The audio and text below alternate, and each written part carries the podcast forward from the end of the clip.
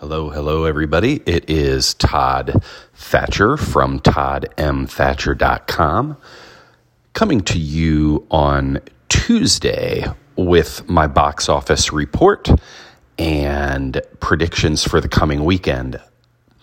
On this podcast, which is only about three weeks old, I usually do this on Monday, but because we had the President's Day weekend.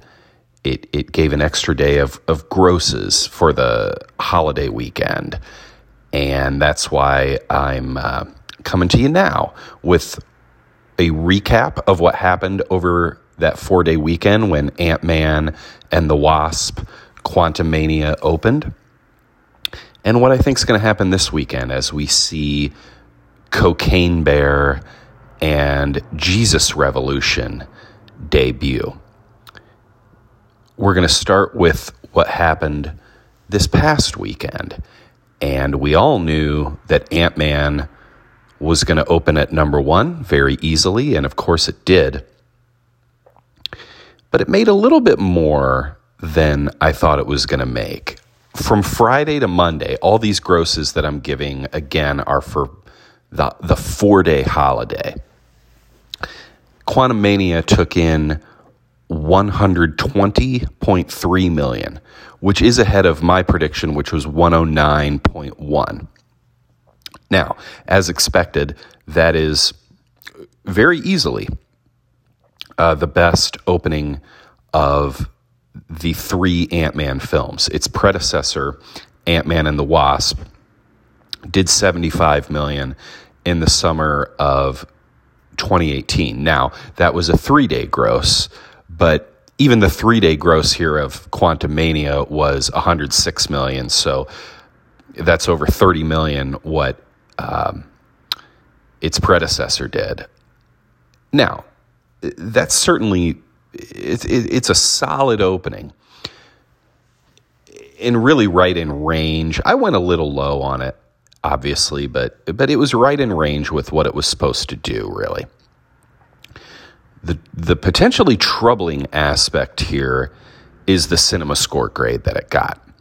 It got a B cinema score grade, which is only one other MCU film, Eternals, which is, of course, one of the few MCU films that's considered a box office disappointment, really. Um, that's the only other MCU film that got a B cinema score. Everything else was B plus and above, and really most of them are A's and, and A minuses. What that says, obviously, is that, that audiences really aren't very impressed with what they're seeing with Quantumania.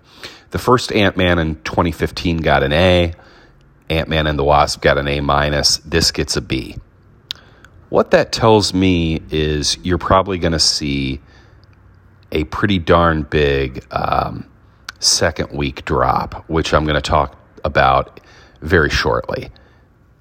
It was probably headed for a, a, big drop anyway, which I'll get into, but this could make it even more pronounced. Really, Quantumania was the story of the weekend. It, it, grossed more than the rest of the films in the top ten combined, which is which was expected. Uh, but the holdovers all did uh, a little bit better than I thought they would. Um, Avatar: Way of Water was number two with eight million over the four day. It's ahead of my six point one prediction.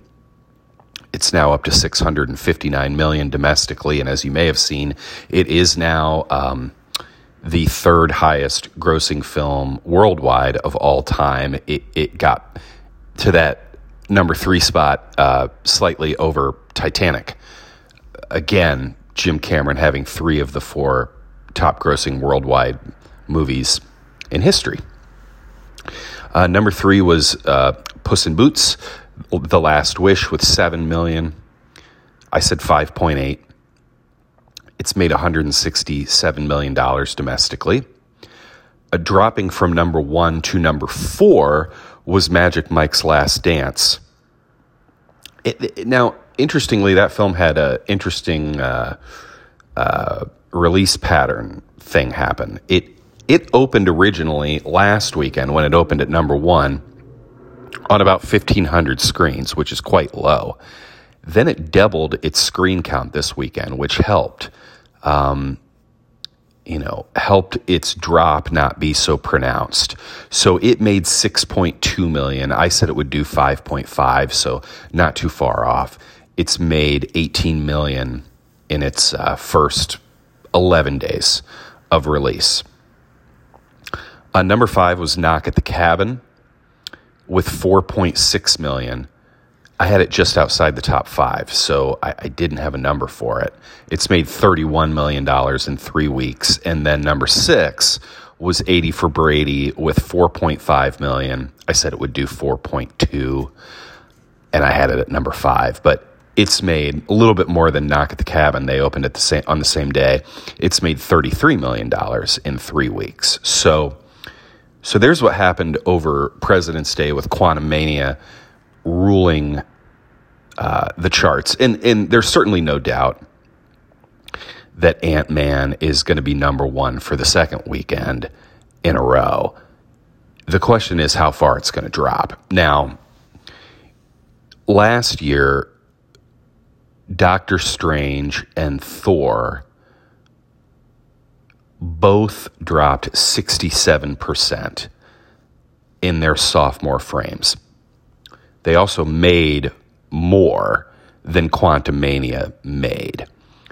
So, one school of thought could be maybe Ant Man doesn't drop quite that far because, for one thing, there's a little bit less competition.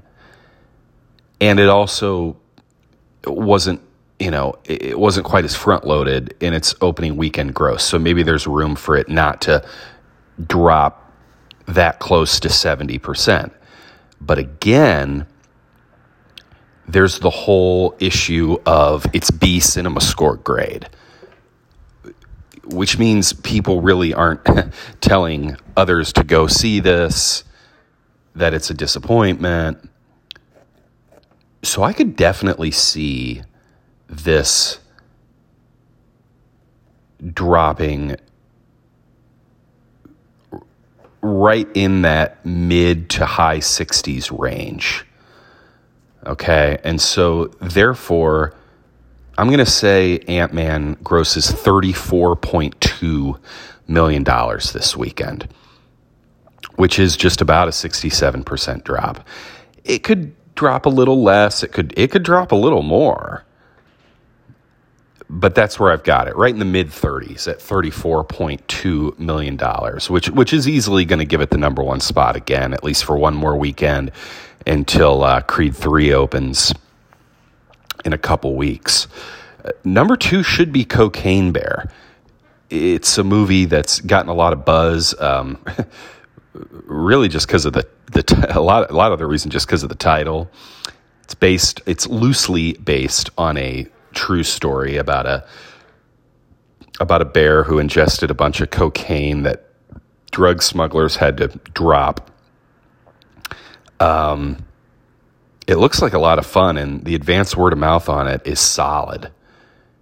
Um, when I did my initial prediction for it last week, I had it doing a little over 10 million, and I keep giving that a bump bad pun intended. I've now got it at $13.3 million. And we'll see if that climbs even a little bit. I don't think this is going to have huge widespread appeal, but I do think it's, it's, it's going to see a pretty good turnout. So again, I have that at number two with 13.3 million. Uh, number three is where I have Jesus Revolution. This is a, a faith based drama set in the 70s it comes from the Erwin brothers, who are best known for genre movie, Christian genre movies such as I Can Only Imagine and American Underdog, which was the the Kurt Warner biopic that came out uh, over Christmas of 21. And then, of course, I Can Only Imagine, which I think was 2018, was a huge hit. These movies usually have a, a, a decent built in audience, and they can often exceed expectations. So if this were to do $10 million, it wouldn't be a huge surprise. But American Underdog did 5.9 million in its opening again. That was at Christmas. So competition was fierce and you know usually movies open lower at that time and then leg out a, a little better, which was the case um, with American Underdog. So this could certainly surprise, but I don't know. I've got it at seven point seven million dollars. Maybe I'll I'll put that up a little bit, but we've also seen these faith based dramas just do okay. I don't see a whole lot of publicity for this, but I will admit that I, am probably not watching um, the programming that, that might be advertising this. So I I could be a little naive with what the the range on this is, but I've got it at 7.7 for a third place showing. And then the four and five spots should be some leftovers. Um, I've got Avatar at $5.4 million, and uh, rounding out the top five would be Puss in Boots, The Last Wish. Got that at $4.6 million. So that's what's happening, folks. Uh, on the blog, toddmthatcher.com. Keep an eye on that as there's a lot of Oscar speculation as we move closer to March 12th. And I'm doing um, lots of posts about the contenders for that ceremony coming up here pretty shortly. And um, of course, box office predictions are always going up. They go up about a week and a half before movies open. So um, tomorrow you should see a prediction for Creed 3. And uh, if you've never been on my blog, occasionally you'll see reviews pop up. Uh, I just posted my review of Babylon, which is a uh, wild ride. Not always a satisfying one, but it has its moments. But boy, it can be maddening. And of course, stay tuned to this podcast as more Oscar speculation and box office speculation, movies at the speed of speculation, as I call it.